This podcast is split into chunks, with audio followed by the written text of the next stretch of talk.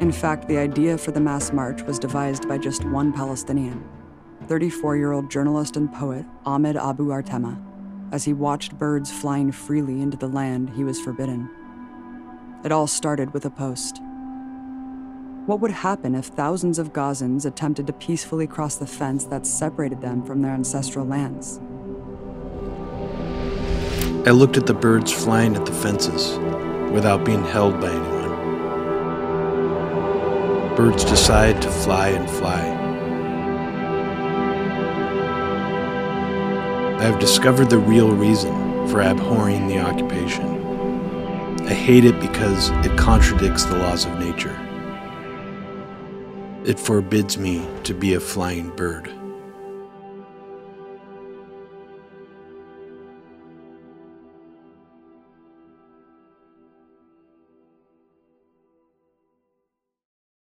That was a poem by Ahmed Abu Artema, the founder of the Great March of Return protests. Now, part of the reason I'm playing this clip to open up the podcast is because of the heart wrenching and very sad reality of what's going on in Gaza right now. And I played this particular clip from Abby's documentary film, Gaza Fights for Freedom, uh, which everybody should watch if they haven't seen it yet. It's it's on YouTube. It's free. Um, please go watch it if you haven't seen it. But Ahmed Artema's family um, has experienced a great loss during this conflict. Um, he's been sending Abby messages directly, um, and he relayed to her that several members of his own family were killed, and that he's badly injured from being near an airstrike or an airstrike.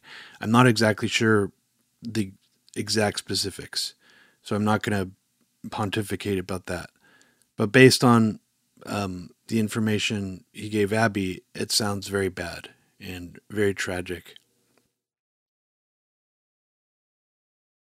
And there's just so much crazy rhetoric flying around right now. I mean, I'll just start with probably one of the craziest things that I'm seeing is basically the conflation of any pro Palestine, you know, Gaza solidarity rally anywhere you see dozens and dozens of people that are huge figures in politics or in media um, basically conflating it with Hamas uh, so, like rallies, like pro Hamas rallies.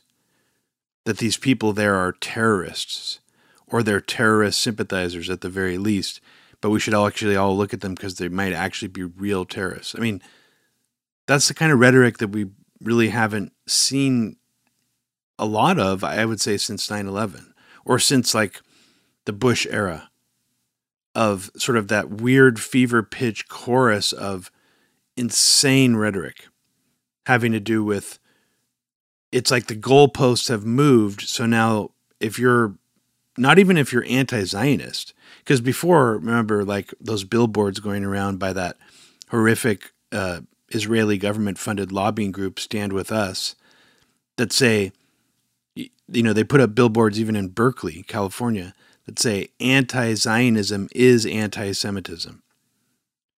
That's their that's one of their slogans, and it's been that for a long time. Now, with this new bombardment, attempted genocide on the Palestinian people by the IDF and the Israeli government, the goalposts have now moved to basically the point where simply having solidarity with Palestinians right now is anti-Semitic. That's the that's how crazy the rhetoric has actually become. That you can't even show solidarity for Palestinians right now without being called anti-Semitic, and also uh, without being called like a terrorist or terrorist sympathizer that went seemed to go from zero to ten real fast. You know, and you know, there were, I'll, I'll say there was a lot of exaggerated or distorted thinking when it came to the Trump era and the way a lot of liberal journalists would talk about fascism. Even some of these, you know, communists or, or self identified leftist journalists got sort of distorted thinking about the fascism problem in the Trump era. I would say the Trump era, you know, like other analysts have said that I largely agree with, lifted sort of a scab where, yeah, there was like an increase in open displays of fascism among Trump supporters during him. And you could argue maybe a, a slight increase in like what people want to call like white supremacist violence. Sure. That that I'll I'll agree with that. But the general idea that you know, all of a sudden Trump came in and all of a sudden there's all these fascists around is, you know, is largely a distortion. And part of the reason I'm saying that is because I was in my early 20s during the Bush era, just coming out of my teenage years. It was some very formative years in my life. And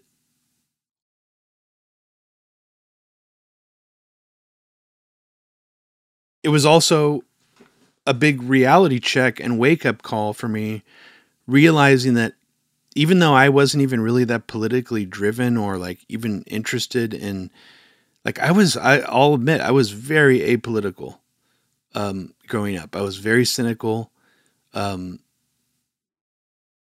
and and I don't, you know, I probably even held some political views that maybe I would even find abhorrent now that we're just like not even from you know watching media or anything just like you know political views of like a angry you know teenager. So but it wasn't until my early 20s that I actually started to have like a visceral gut level reaction to the overwhelming blatant uh blast of of uh, war propaganda coming from TV news, coming from the radio, coming from every sector of the media. I was already kind of, you know, out of boredom listening to talk radio sometimes on an AM radio by that point. And, you know, a lot of shows that I would listen to were not political at all. They were just like really time waster, like talk show kind of shows. Um, I listened to a radio station called KGO that had a lot of like local ABC affiliate, you know, just like really boring talk show shit. You know, like drive time radio stuff.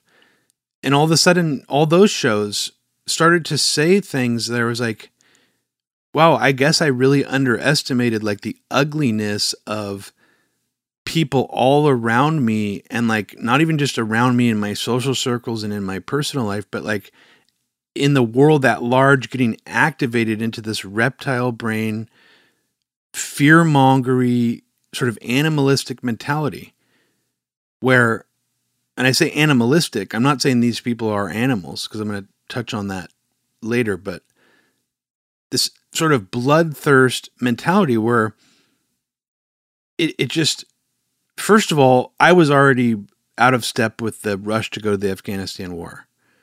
Like really early on. I mean, I wasn't, I was never at any point for the Afghanistan war. I thought it was like really horrific that even if I bought into the idea that bin Laden was behind the 9 11 attacks, it didn't make any sense to topple an entire government and do regime change just to get bin Laden. It seemed like a, it just seemed like a horrific, amoral thing to do at the time.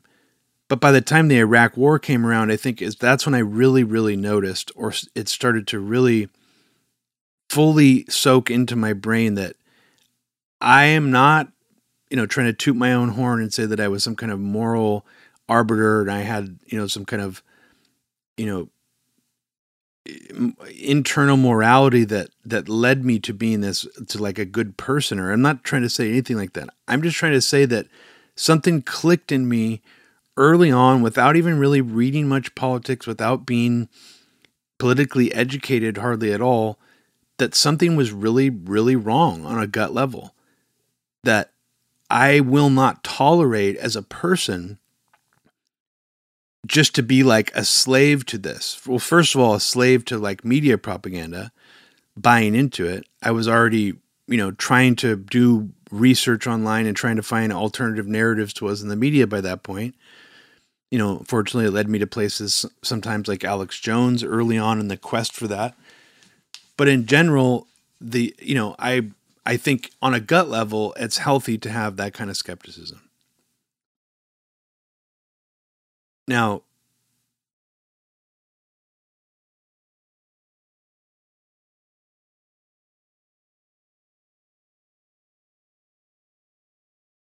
But basically, back to my point, that was an extremely long tangent, is that we are now, in a way, sort of returning back to that era.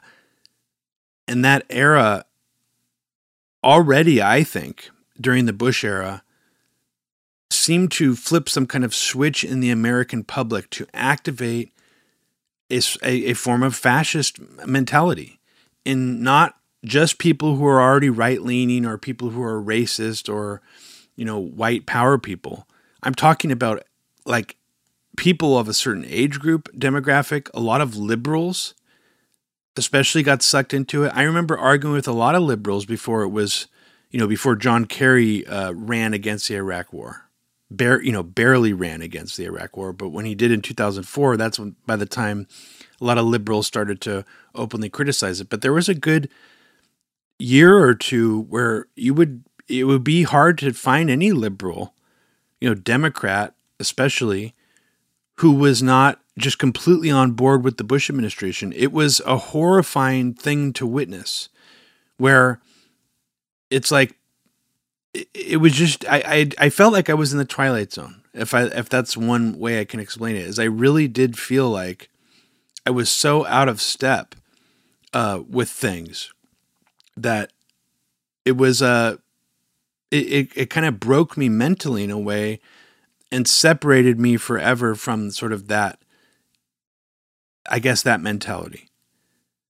Um but i think just summing up my point the trump era is not what brought fascism to the forefront. That fascism i think was very easy to see for certain people. I'm not unique in this. I'm not saying I'm unique. In fact, I'm saying I was uneducated politically and originally got into this on a gut level reaction. But a lot of other people who were very educated were basically coming to the same conclusions that I was based on, you know, their experience in politics, people who are much older than me. You know, like William Blum, um, RIP or authors like that. But shh, shh, shh, shh. Barbara, stay.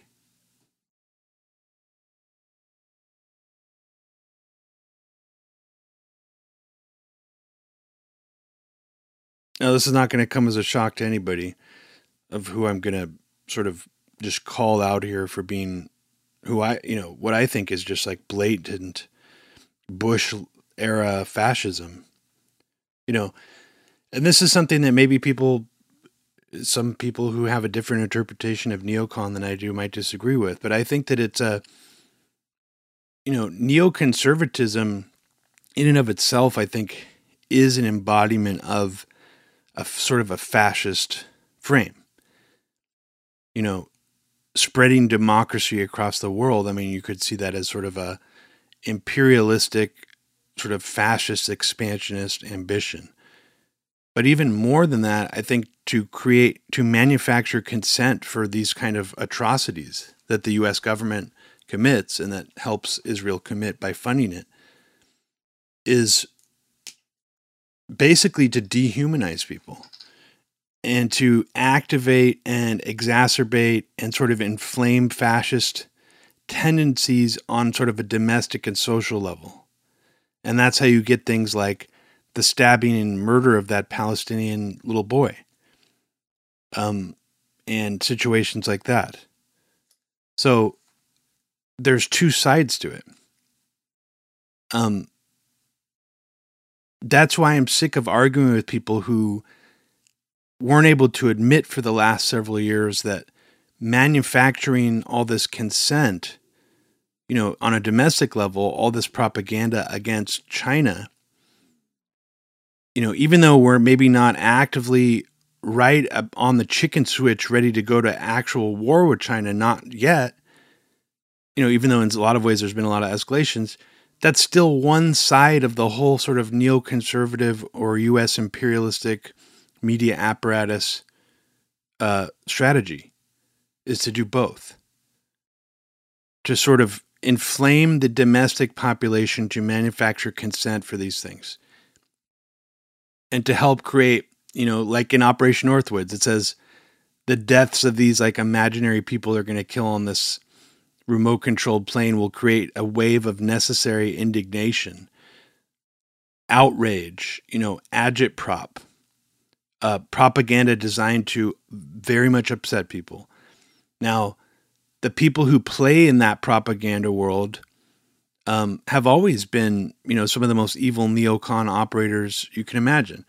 Um, you know, and actually, I'm not even going to give too much attention to what these people say. But if you want to see two particularly egregious and horrific examples of what I'm talking about, two people who basically embodied the MAGA era of politics, go look at things that Laura Loomer is saying on Twitter, and also go look at things that Charlie Kirk is saying on Twitter, the, the guy who's like the head of Talking Point USA or whatever the fuck it's called, Turning Point USA. Extremely identical rhetoric about Islam, about Muslims, jihadists, dehumanizing Arabs. That was basically the the some of the consent that needed to be manufactured for the war on terror and the war in Iraq and all that stuff. Now, there's I would say in a weird way, Israel is sort of at least after 9-11, um, there is some truth in the fact that people like Ehud Barak and others said that this is the U.S.'s war on terror now. The U.S. is is going to be like us. Well, I say there's some truth to that because it does appear that the U.S. at least modeled the entire war on terror model as an endless excuse for endless warfare and assassinations worldwide after Israel's war on terror the way that the Mossad conducts assassinations. They can they even do kidnappings outside of the bounds of their international borders. Um, you know, to hunt down uh, certain terrorists. Um, you know, most famously Nazis that escaped um, to like South America and things like that. But they've done it also for like you know Arab uh, terrorist groups. Uh, the what was that Spielberg movie? You know about the Munich Black September. Um, you know Mossad uh, assassinations and things like that. So there is a sort of a weird sister, you know, like Israel's our sister country in this regard, that they have sort of taught us or we've taken license from them because they get away with it. And why, well, if they do it, why can't we do it? To basically use terrorism as an endless excuse to murder large numbers of people. And in Israel's case, there's a little bit more of a disturbing agenda behind it where there's open, there's such blatant open dehumanization taking place from their leadership, repeatedly calling, you know, not just Hamas animals, but like trying to lump them all together, like all Palestinians are animals. I mean, open talk like that. But in the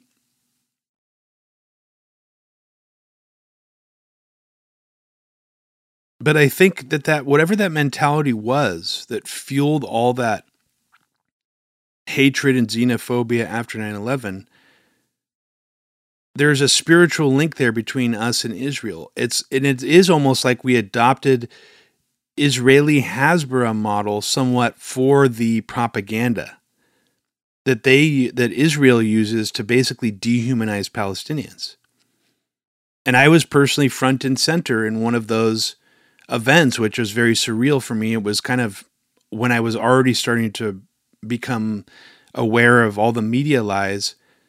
Right in the middle of all that, um, my roommate and I at the time, and my now wife, Lori, uh, all filmed a fake beheading video where I made my roommate appear to be a hostage taken in Iraq, getting beheaded. We uploaded this video online. Um, we uploaded it to like file sharing networks and labeled it American Hostage Beheaded in Iraq. And that's all we did. And it wasn't a very good video. I didn't think it was particularly convincing. Um, it was a pretty fucked up kind of prank we did, but we were also curious. We both, on a gut level, felt, well, wouldn't it be crazy if the media actually fell for this because of all the war on terror hysteria right now? You know, what would that mean if they did? And, you know, we kind of talked about it a little bit, but we never actually expected it to happen. We were very doubtful that that was going to happen. And it did three months later.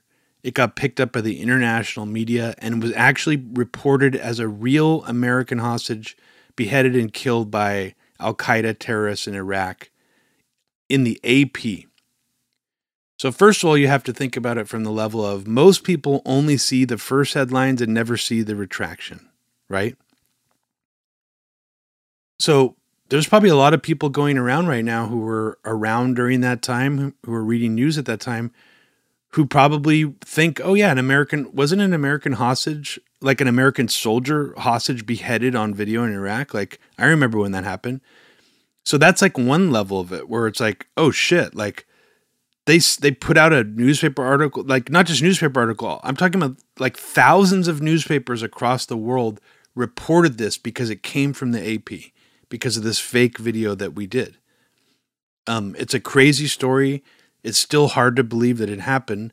I got visited by the FBI after it happened, and they told me what I did wasn't illegal.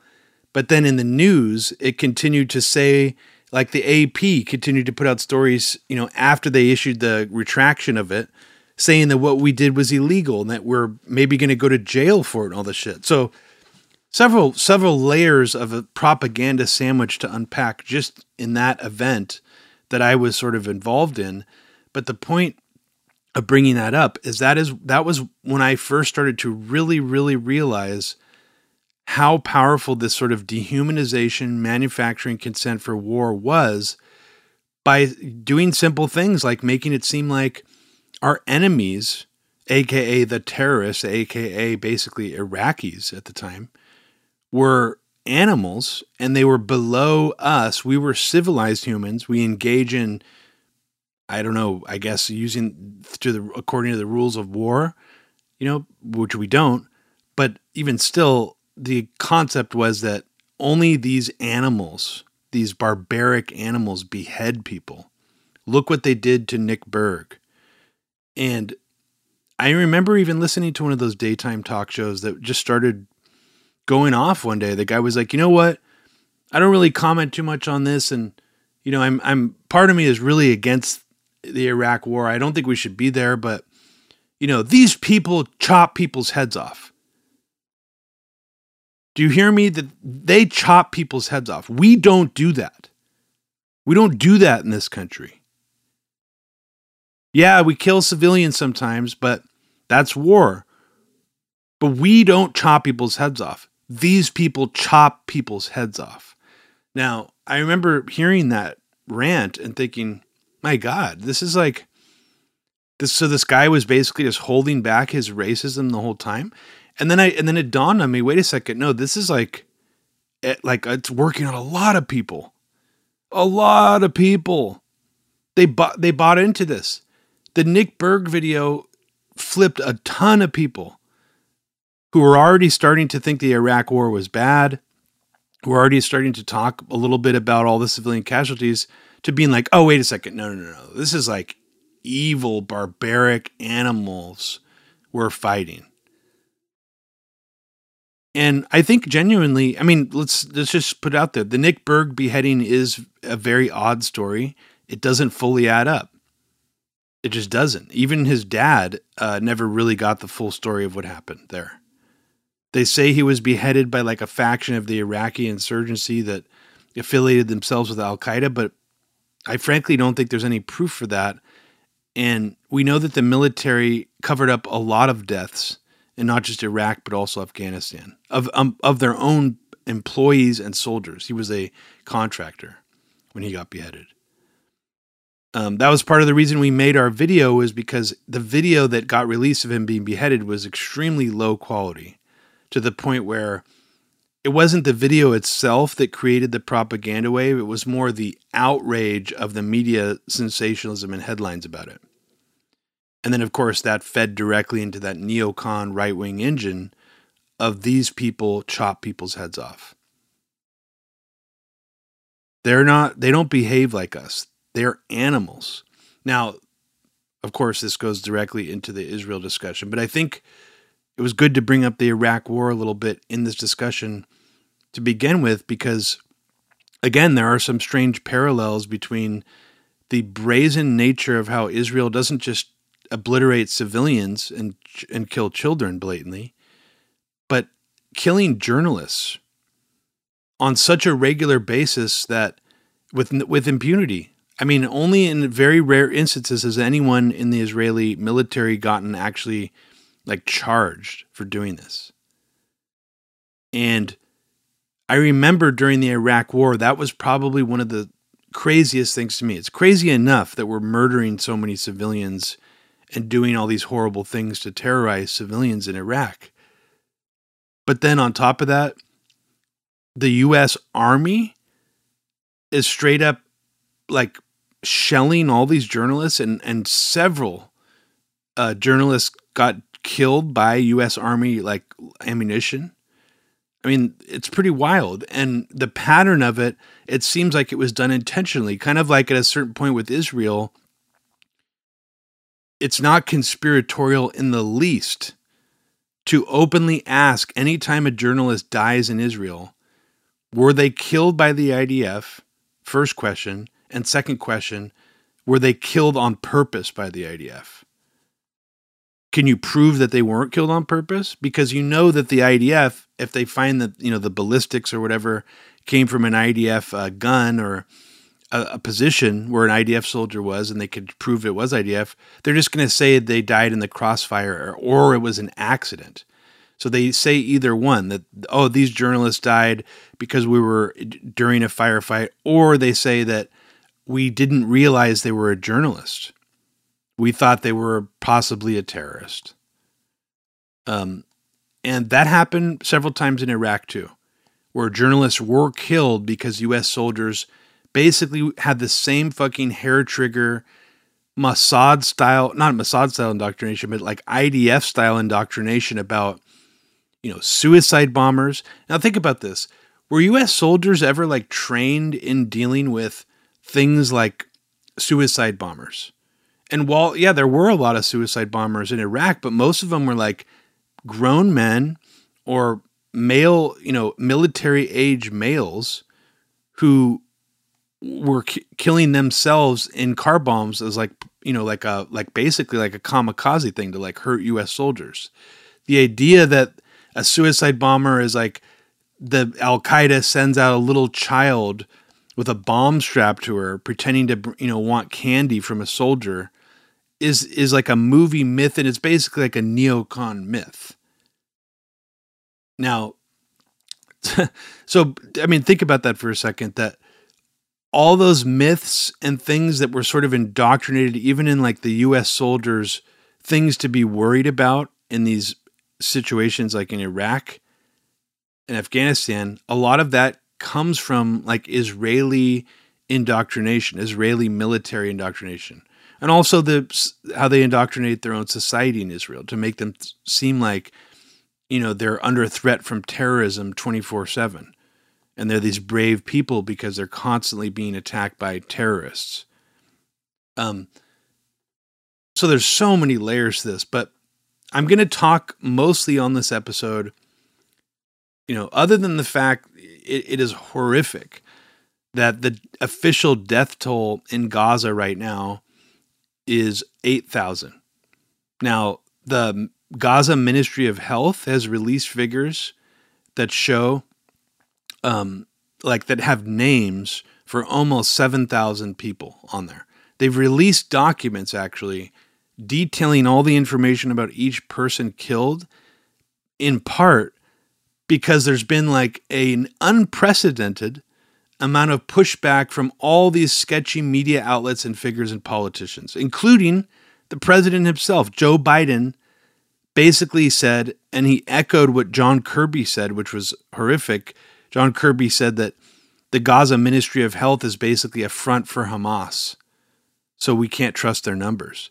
And Biden, you know, made some talking out both sides of his mouth bullshit comments saying something like, well, yeah, all civilians killed, you know, in Palestine, it's a it's a it's a tragedy, but at the same time we can't trust those numbers. Like I'm sure there are civilian casualties, but we don't we just don't know. Those numbers we can't take them at all seriously. So the Gaza Ministry of Health actually released a long document listing on all the names. Uh, and people are still pushing back on this. Now, it was interesting going into a Time magazine article about called the Gaza Death Toll Explainer. And about half of the article spends time making its, you know, quoting all these different figures, including Biden and John Kirby, of why there's people who are skeptical of the death toll. But I was actually surprised by the end of this Time magazine article, it seems to have given a pro Palestinian person um, like the last word and i am just going to read to you that last word uh, because it, I think it makes a good point. So, Mohammed Shahada, a native Gazan and the chief of communications at Euro Mediterranean Human Rights Monitor, tells Time that of all the Israeli military operations he and his family have lived through, nothing matches the magnitude, severity, and scale of this current war. His fear, shared by his organization, which says it's working to cross reference the death toll figures with local hospitals, confirmed casualties, and eyewitness accounts, and others, is that the more doubt that is cast on the Palestinian death toll, the more likely the airstrikes will continue unabated. Right now, you have 7,000 people killed. And this is this came out, um, you know, before the death toll reached 8,000, which is way more than the number of Palestinians killed in any previous war, atrocity, or escalation for the last four decades, Shahada says.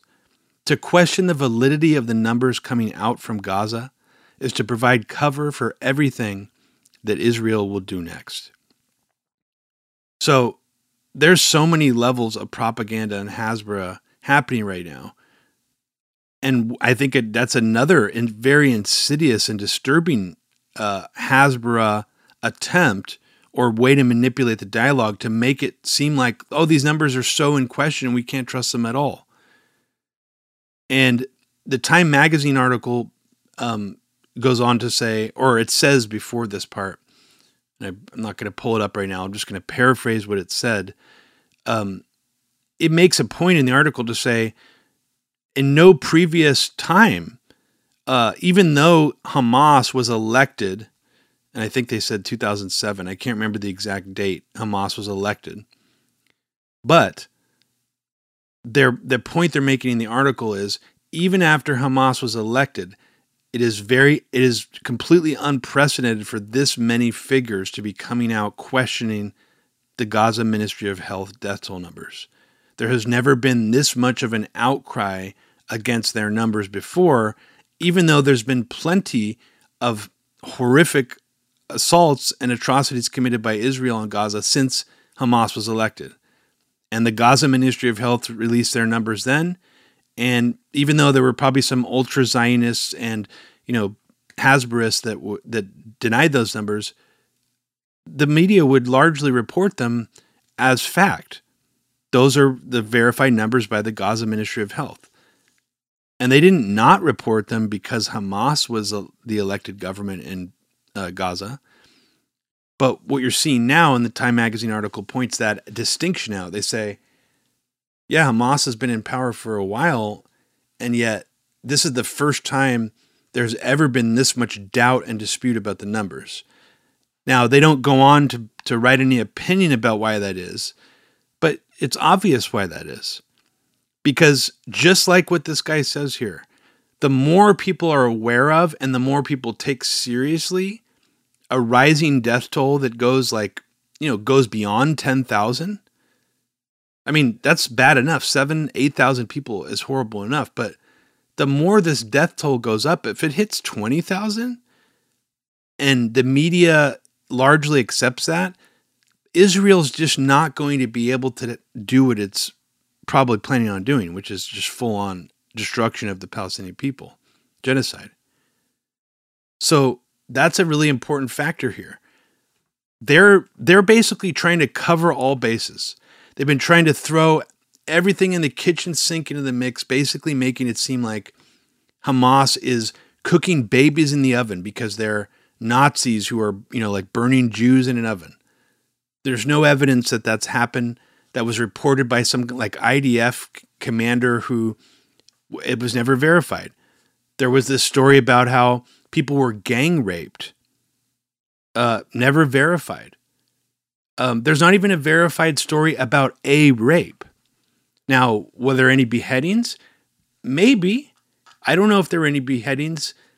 Again, we haven't seen any evidence of it, but they're claiming the IDF is claiming they found a skull fragment from the one of the people at the music festival. And they claim they did DNA testing to determine it was her and that she was beheaded. Now, first of all, it's pretty bizarre to watch the way the media is even just reporting on this because even the New York Post said beheaded in quotes.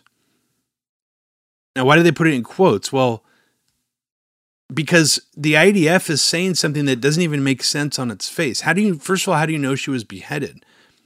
There's nothing they said about that. They didn't say, we can see the serration marks, we can see a clean cut, you know, where her vertebrae was or on her on her neck. Now they're saying they found a skull fragment, which to me sounds like some somehow she got burned.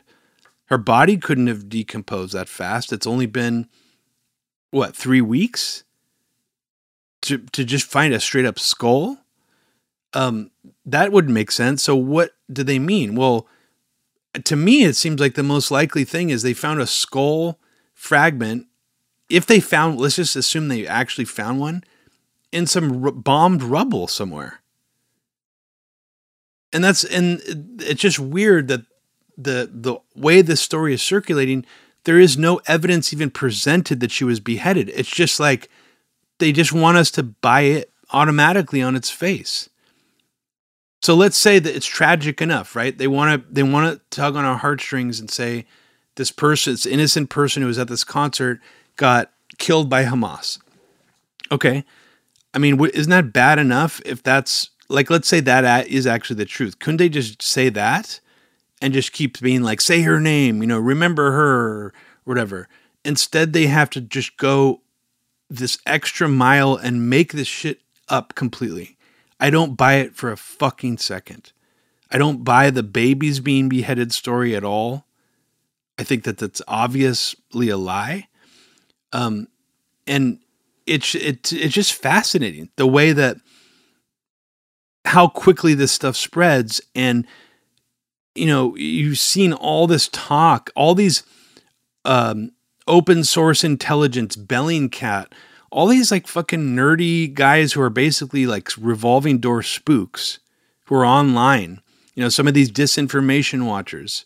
I i follow a handful of them online and they're really trying to both side shit in a very like stupid way. Some, I mean, especially the ones who are actively engaging in it. A lot of them are just like ignoring this conflict. Interestingly, but where are all those people when it comes to like, hey, this is this is getting a lot of traction in the media. Is this true? Because the only reporting in it is from an IDF spokesperson in terms of like verification that this happened and you you don't see any of these fucking people doing any sort of analysis on it at all.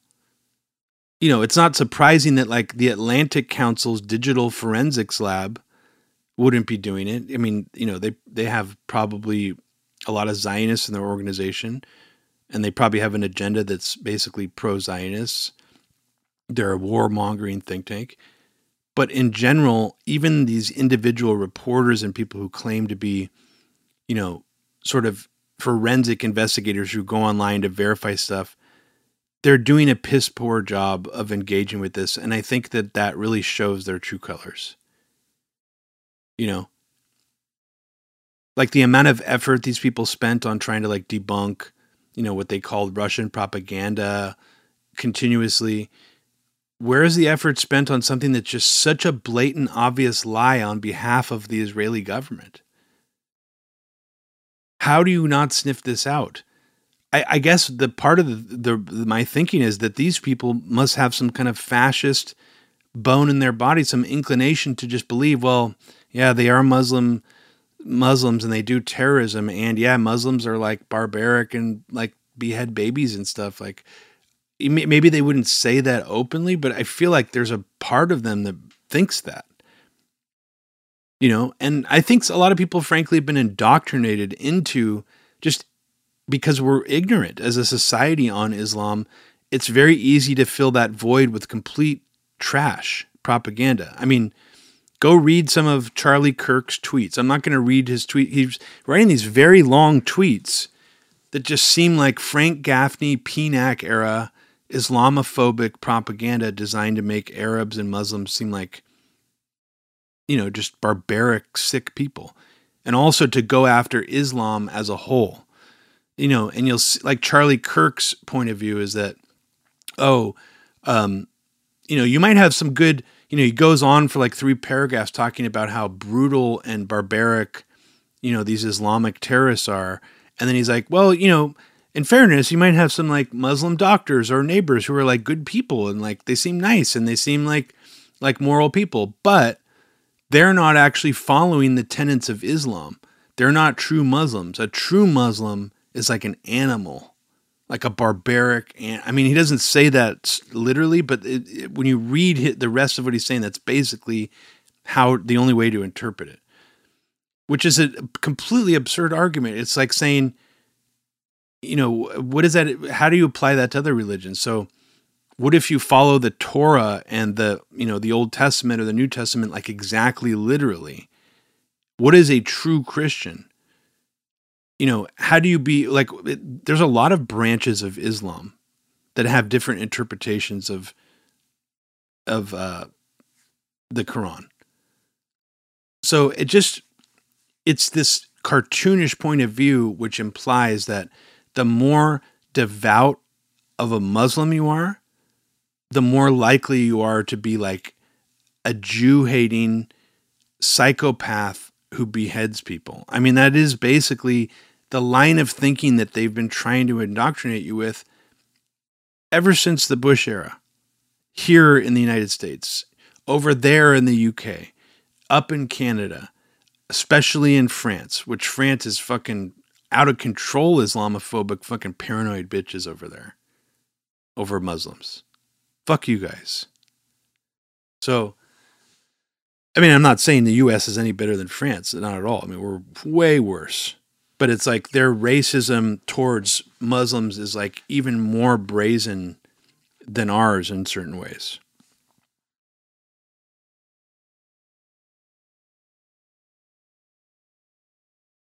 But I think all this sort of stuff goes hand in hand. It's all used to manufacture consent for war. And, you know, manufacturing consent for war only goes so far. Another side of it is you basically need to cover up war crimes, hide them, or be really clever about how you do them so you're not caught doing them. And who typically catches or gets wind of war crimes? Well, I would say the only two type of people who get attention in the press for are like international rights observers, human rights workers, you know, but they can't be Palestinian or um, or or work for any sort of branch of the the Palestinian Authority. Because if they do, then they're basically Hamas, right? That's the that's the line that you keep hearing. That's just what, you know, like the Gaza Health Ministry can't be trusted because it's a front for Hamas. So,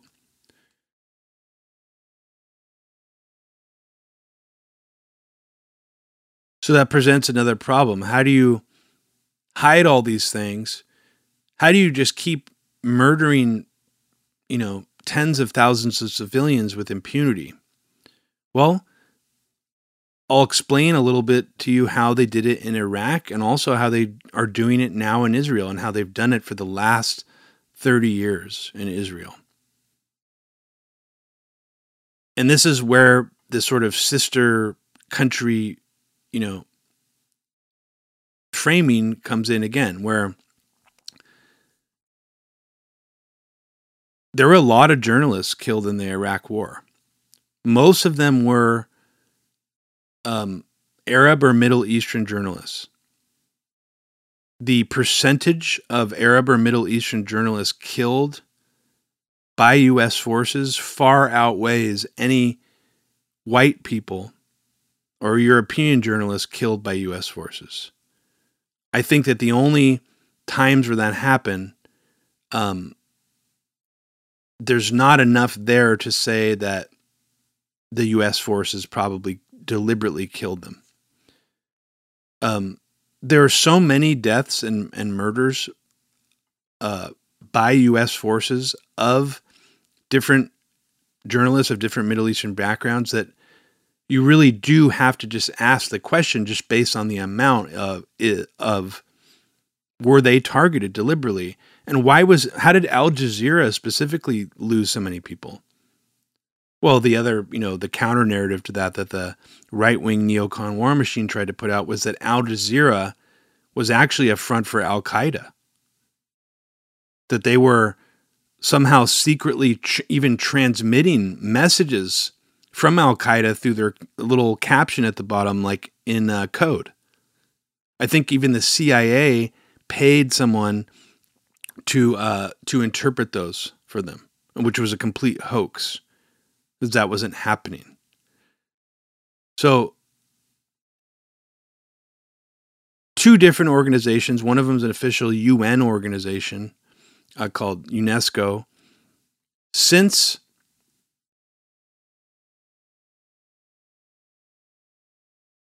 since 20 since 2002 21 professional or citizen journalists have died in Israel. Now, they don't say killed by IDF because a small fraction of those were not killed by IDF. One of them was killed by some weird um, uh, Sunni offshoot group in Gaza territory, which kidnapped an actual like Palestinian solidarity activist who was trying to help protect Palestinians. They kidnapped him and killed him, and then later Hamas actually like tried to hunt down and find who did it. So there's been some, sm- you know, small instances of that happening, but the overwhelming majority of these journalists were killed by the IDF.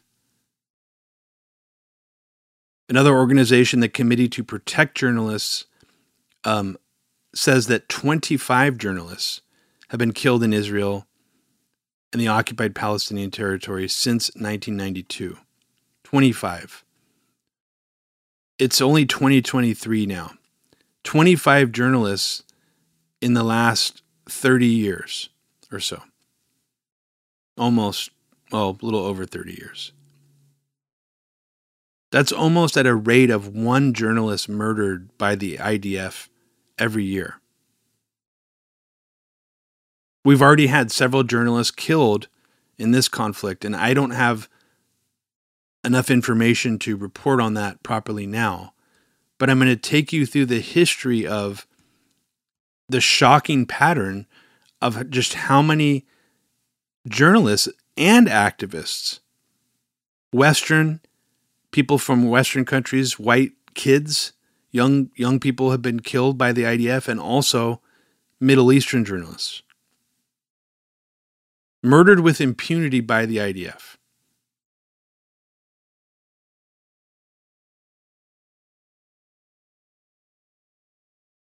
Now, I think most people started to become aware of this maybe slowly because I don't remember, hearing about it at the time um, until I became more politically active. You know, and of course, the Iraq War and, and the War on Terror was in full swing during this time, which is also interesting timing because to me it also implies the IDF was probably feeling more empowered and brazen. You know, Here was our sister nation, the U.S., fighting a war on terror alongside with us. Um, if you're not familiar uh, with her, uh, Rachel Corrie was an American activist. Um, she went to Israel and stayed with some Palestinian families um, as like a human rights activist.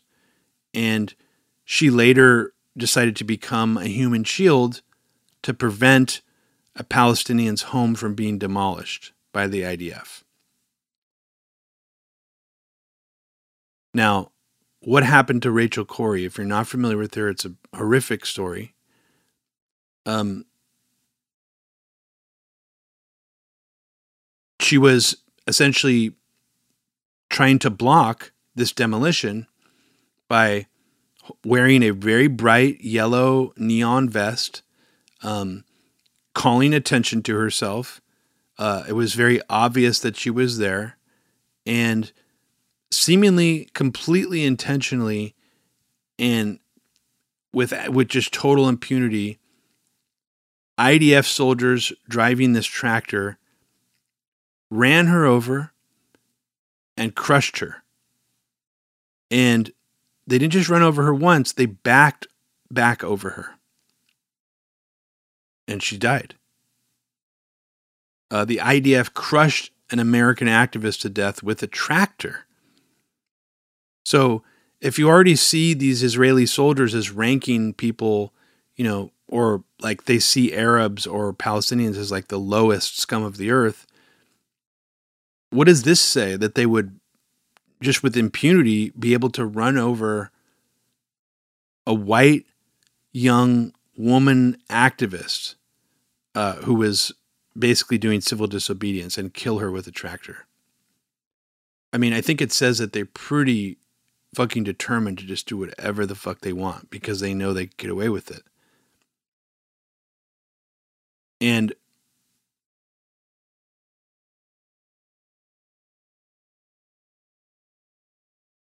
now there was no official inquest into it at first. Uh, her family was horrified by the lack of response or interest by the Israeli government to investigate it, so they sued them and they got all these journalists and people, activists, to put a bunch of pressure on the Israeli government. And they also got people in the US government interested in getting some kind of resolution for this. Um, apparently, Lawrence Wilkerson uh, was one of these people um, via Colin Powell's office who helped Corrie's parents get uh, some kind of I don't know what exactly he helped them do, but apparently he was very involved for a second in helping them. Um, I have my own problems with Lawrence Wilkerson, which I'm going to go into in a little Anthrax anniversary special that we're putting out a little later. Um, but what happened was the Israeli government said they were going to do an inquiry, an investigation, uh, and they conducted an investigation that was obviously a cover up. It was incredibly biased.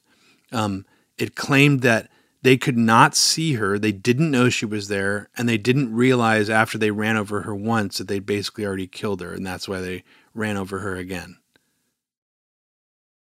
They were the IDF soldiers that were fingered as being the people who were operating the vehicle were questioned and were completely exonerated. No penalties whatsoever. And because the Israeli government and the IDF um, has this rule basically baked in that if there's any active combat situation, any hostile fire or combat, as they say, um, these soldiers would have been immune to prosecution anyways, because it just would have been like, oh, you died during the war. We're fighting Palestine. You know, we're fighting terrorists out here. You got hit by a tractor. Oopsie. So even any of this, even if the soldier said, we thought she was a terrorist and we ran her over, that probably wouldn't have flown as well in a, in a quote unquote normal situation, but they could always use this blanket excuse that there was active combat. which would mean they'd get off anyways. And to add insult to injury, in the official inquest, it deemed Rachel Corrie irresponsible and reckless. They actually use those words in it. And they basically imply that she was putting herself in danger, not because the IDF are crazed killers will run over an American activist with a tractor, but because the Palestinian family she was staying with were potential terrorist sympathizers. That's that's that's how sick the Israeli government is. And really nothing happened from it except um, the UN got involved and they did um, they did their own investigation and their investigation basically did not definitively conclude that the IDF ran over her on purpose. But I think it's one of those things where the situation just seems so hard to believe that that excuse, that official story on its face. How did they not know she was there? They have intelligence. Did they not know there was like an activist even staying in the area? I mean, the, the whole thing is impossible to believe from top to bottom. And that's part of why her family has pressed so hard because they've always believed that it was intentional. And it was, and it's probably also, you know, well, I don't think we'll ever know the real story of did they get orders to do this? Um, was it meant to send a message? to the rest of the activists in the world who want to do humanitarian things to in you know actually going to Gaza themselves. I think that all those questions are valid because you kill someone this brazenly who's an activist, it definitely is going to scare other people um, into you know away from doing civil disobedience. There hasn't been uh, a whole lot of that since Rachel Corrie. Who knows? Maybe there would have been a lot more human chains or you know, physical acts of civil disobedience where people chain themselves to different things that are going to be demolished, settlers trying to come in. You never know. So I think that it's very possible that this actually sent a chilling effect to the world community at large who wanted to actually put themselves on the ground in Gaza or in Palestinian occupied territory to do humanitarian work. Because it basically sends the message that nobody's safe. We'll we'll just straight up run the fuck over an American activist who's a woman.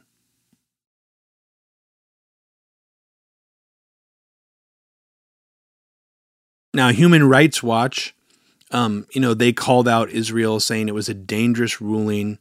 Uh, there's no that that it's a tragedy that there's no liability for her death, um, but the actual conclusion of it does not say anything to really, you know, imply that these soldiers or that this was intentional. And, you know, the Human Rights Watch is classically seems to be in a lot of instances be pro regime change. So that's not a surprise that they would not take a strong position on it. Um, and unfortunately, there was never like a true independent investigation that had full access to everything. That happened in um, 2003, by the way. Now, in one rare instance, uh, the death of this activist slash journalist, um, there was some accountability for this, uh, and this happened also in 2003. Or sorry, he died in 2004, uh, right at the beginning of 2004, January 13th. Um,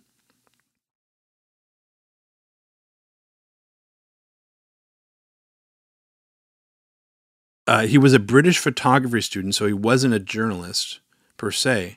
Um, he was a volunteer for the ISM, the International Solidarity Movement, and he was a, openly an activist against uh, Israeli occupation.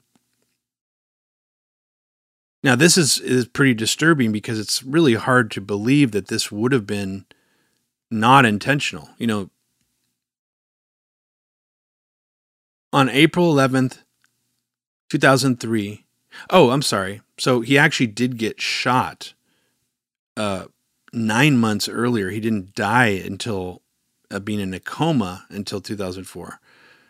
So technically, this is closer, you know, pretty close to the time Rachel Corrie got killed. He was shot in the head in the Gaza Strip by an IDF sniper. And Hurndall was left in a coma as a result and died nine months later in a hospital. Now this is the uh, this is what Wikipedia says, and of course Wikipedia is obviously biased in some grotesque direction sometimes, but it's useful because it says that according to the IDF, an Israeli checkpoint came under fire from Palestinian militants, and the soldiers at the checkpoint returned fire. Hurndall's group of nine activists abandoned their protest to seek cover. Hurndall then ran out into the street and was shot in the head by an IDF soldier.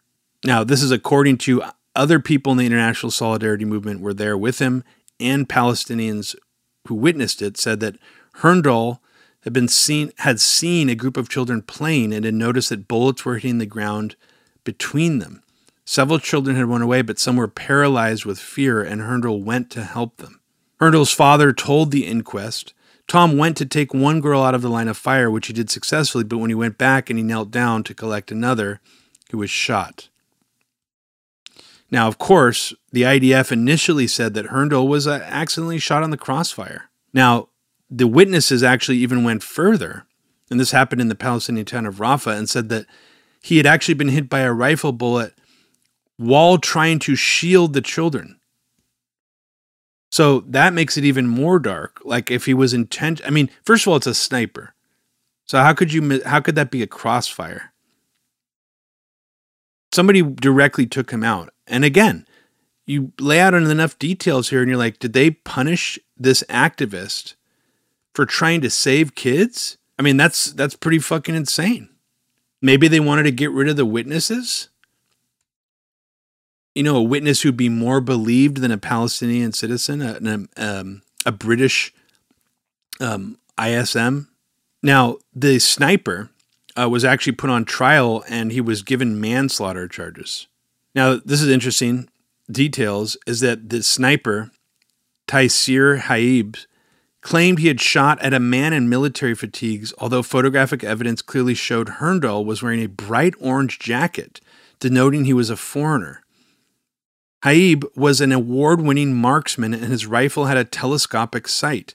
He claimed to have aimed four inches from Hurndall's head, but he moved. Haib said a policy of shooting at unarmed civilians existed at the time. So his early, initial testimony implied that he was doing a warning shot. F- aimed four inches from your head? That's a pretty so, how expert of a marksman was he? He did was he, and why would you be trying to get that close to someone's head anyways as a warning shot? That is fucking nuts. There it is. Haib admitted that a policy of shooting at unarmed civilians existed at the time.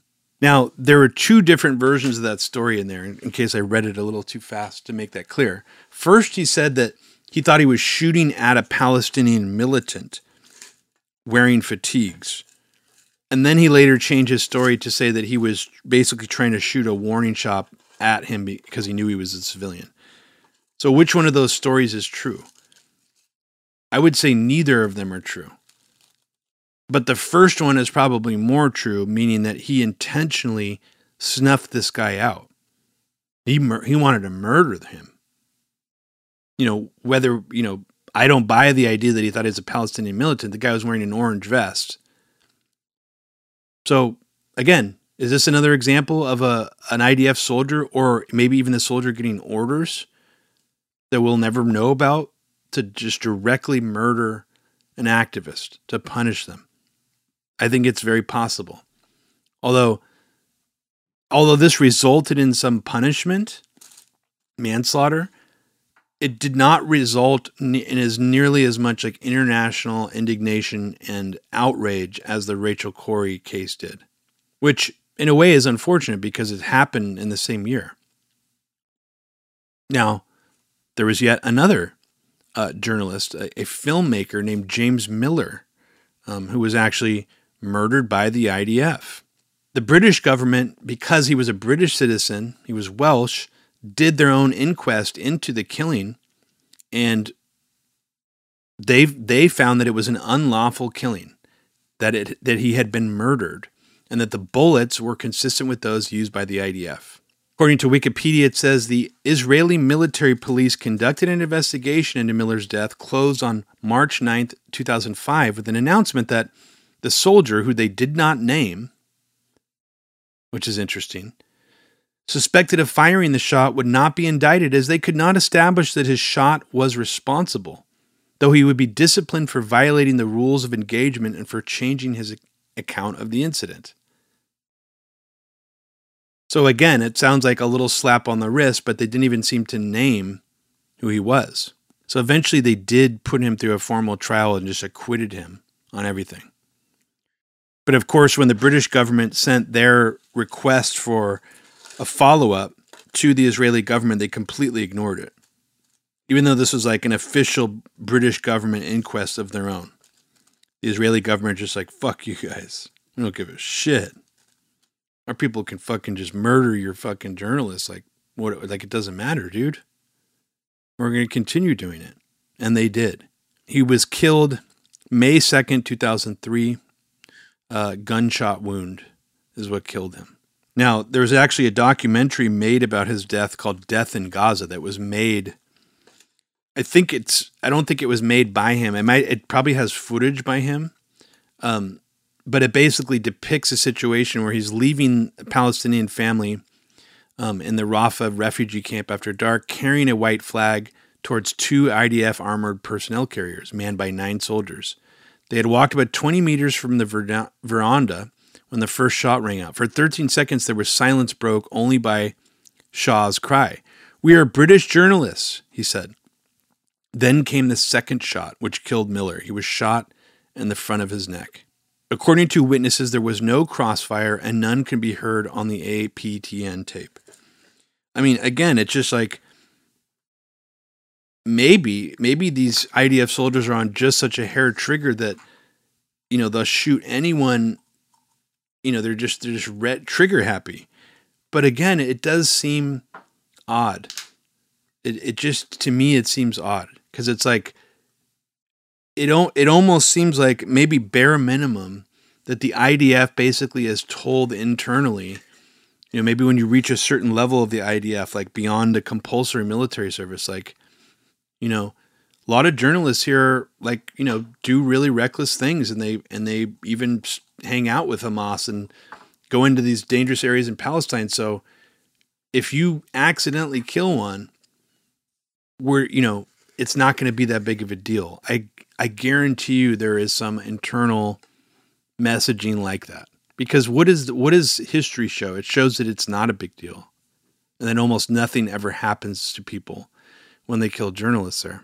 Now, I'm definitely not going to have time to cover all journalists that have been uh, murdered by the IDF in uh, in Palestinian territories because like I said there's you know there's at least 20 that were murdered by the IDF.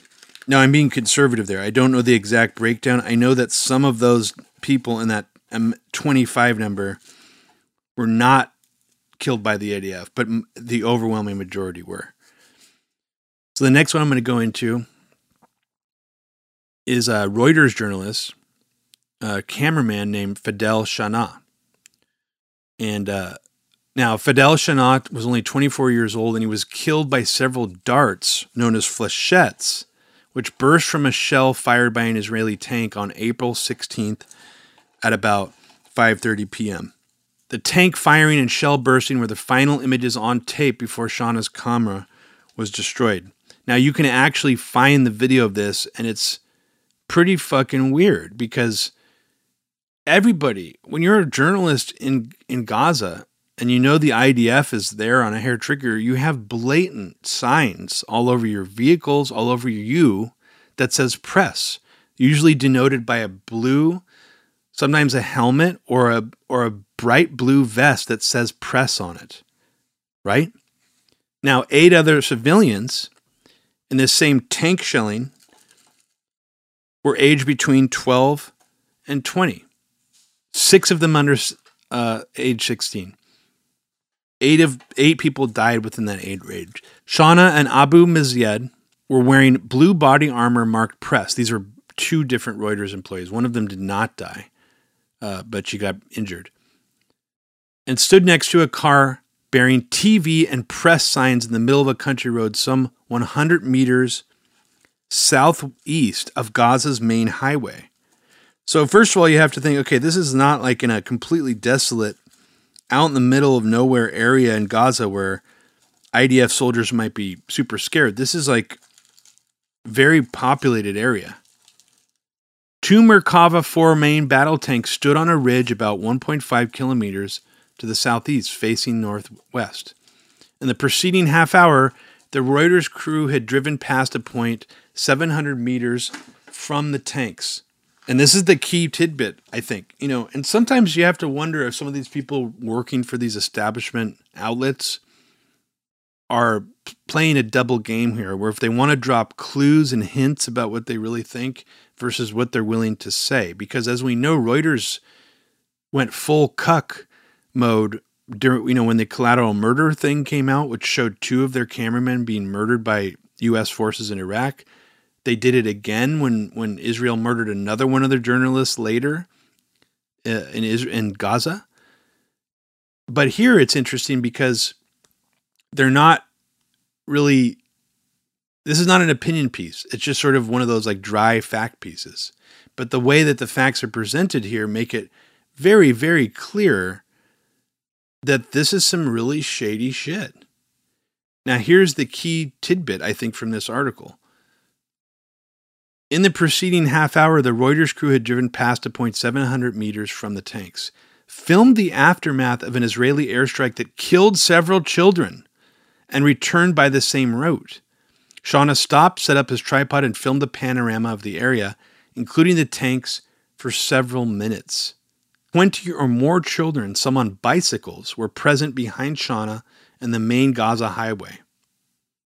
An Israeli observation drone was circling over the area.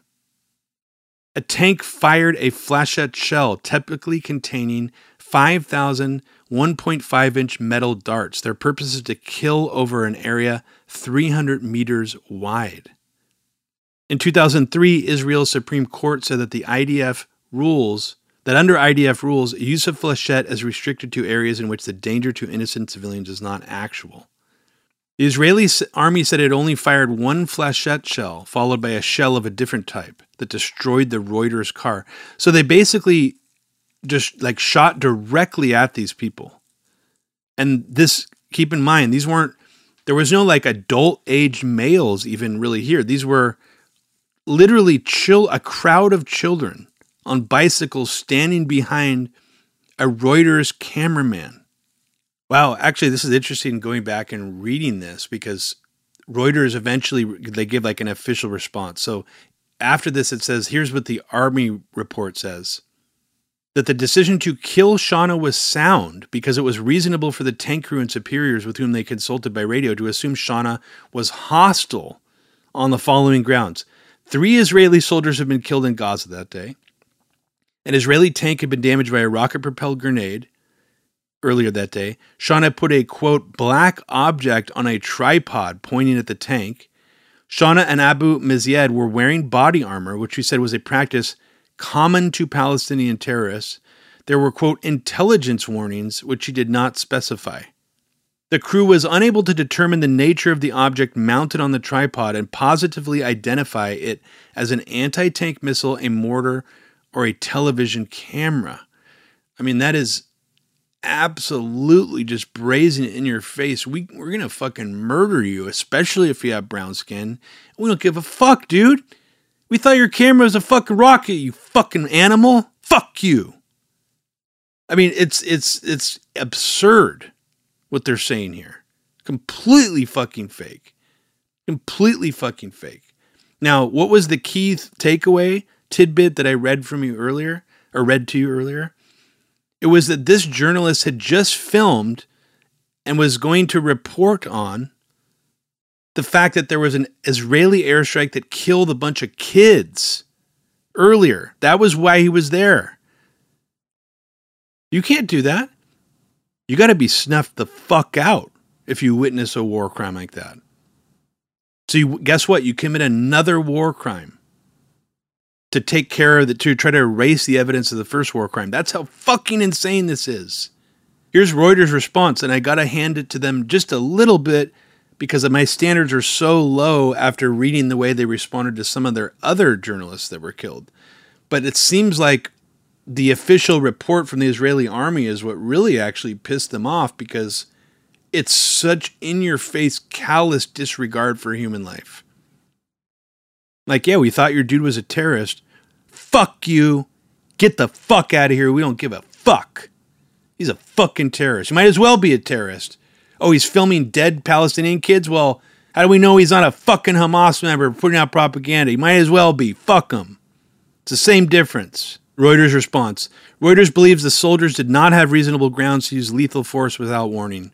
It believes the Army, despite assertions to the contrary, was in clear breach of its duty under international law to avoid harm to civilians. Reuters and media groups believe the Army action and its apparent policy curbs media freedom by rendering it too dangerous to use a camera in the presence of Israeli troops. There you go. There you fucking go. So, I mean, in a way, I think whoever wrote this should have spelled it out much more clearly. That they're trying to send a message don't film here. Or, you know what? We're going to fucking fire a fucking tank shell right at your fucking head and all the kids behind you. We don't give a shit. If you film here, you better watch the fuck out. To, to imagine that there's this actual, you know, this idea that a tripod can look like a rocket propelled grenade or a mortar thing that's complete fucking bullshit. Maybe if you're looking through like the shittiest binoculars in the world but the army has sophisticated shit. The idf has they have a drone in the air. Really fucked up. And there's a there's a video of him being murdered from his point of view. So we're almost already at an hour in length on this podcast. So I think I'm probably just going to split this into two parts because the next podcast I was going to do was going to be largely about Israel and about some strange stories involving Israeli intelligence specifically and also the Israeli army that many of you have probably already heard of, but I felt like we might as well go over some of it again and kind of re-examine it in a new light and just kind of talk about it. Um, so I think I'm going to split this off right here, uh, and I will continue on the next episode about Israel. Uh, conti- or starting off that episode talking about uh, three more journalists who were murdered by the IDF, and also uh, the probably forgotten by many of you the flotilla raid, where at least ten activists were murdered by the IDF on a boat trying to block the naval blockade, trying to get through the naval blockade to bring people in Gaza aid from a boat. Um, so thank you for listening, everybody. Uh, and if you are currently a subscriber to Media Roots Radio and you're listening to this on Patreon, we're extremely thankful and grateful for your support. And if you're not a subscriber already to Media Roots Radio, please consider subscribing for as little as $5 a month uh, because you don't just, you know, get a shout out or a thanks to all of you at the end of the episode. Um, you actually get access to an enormous amount of exclusive content. Uh, a lot of people have thought our podcast has been off the air for the last several months, when in fact, a lot of the episodes we've done the last several months have only been on Patreon. We also have some pretty lengthy series like the Freemasonic History of the United States, um, where everything past part two uh, is only for our Patreon subscribers, and that just that series alone, part three through eight, is somewhere in the neighborhood of around 40 hours of original content. So you get access to that right off the bat. You get access to several other series and things that are exclusive to uh, our Patreon subscribers, like our series on smallpox, and also uh, some of the stuff we did about Sound of Freedom and the uh, this sort of whole re- return of QAnon in the form of a complete scam, sex criminal, uh, psychopath, Tim Ballard. So thanks everybody for listening. Take care. and uh, make sure to listen to the next part.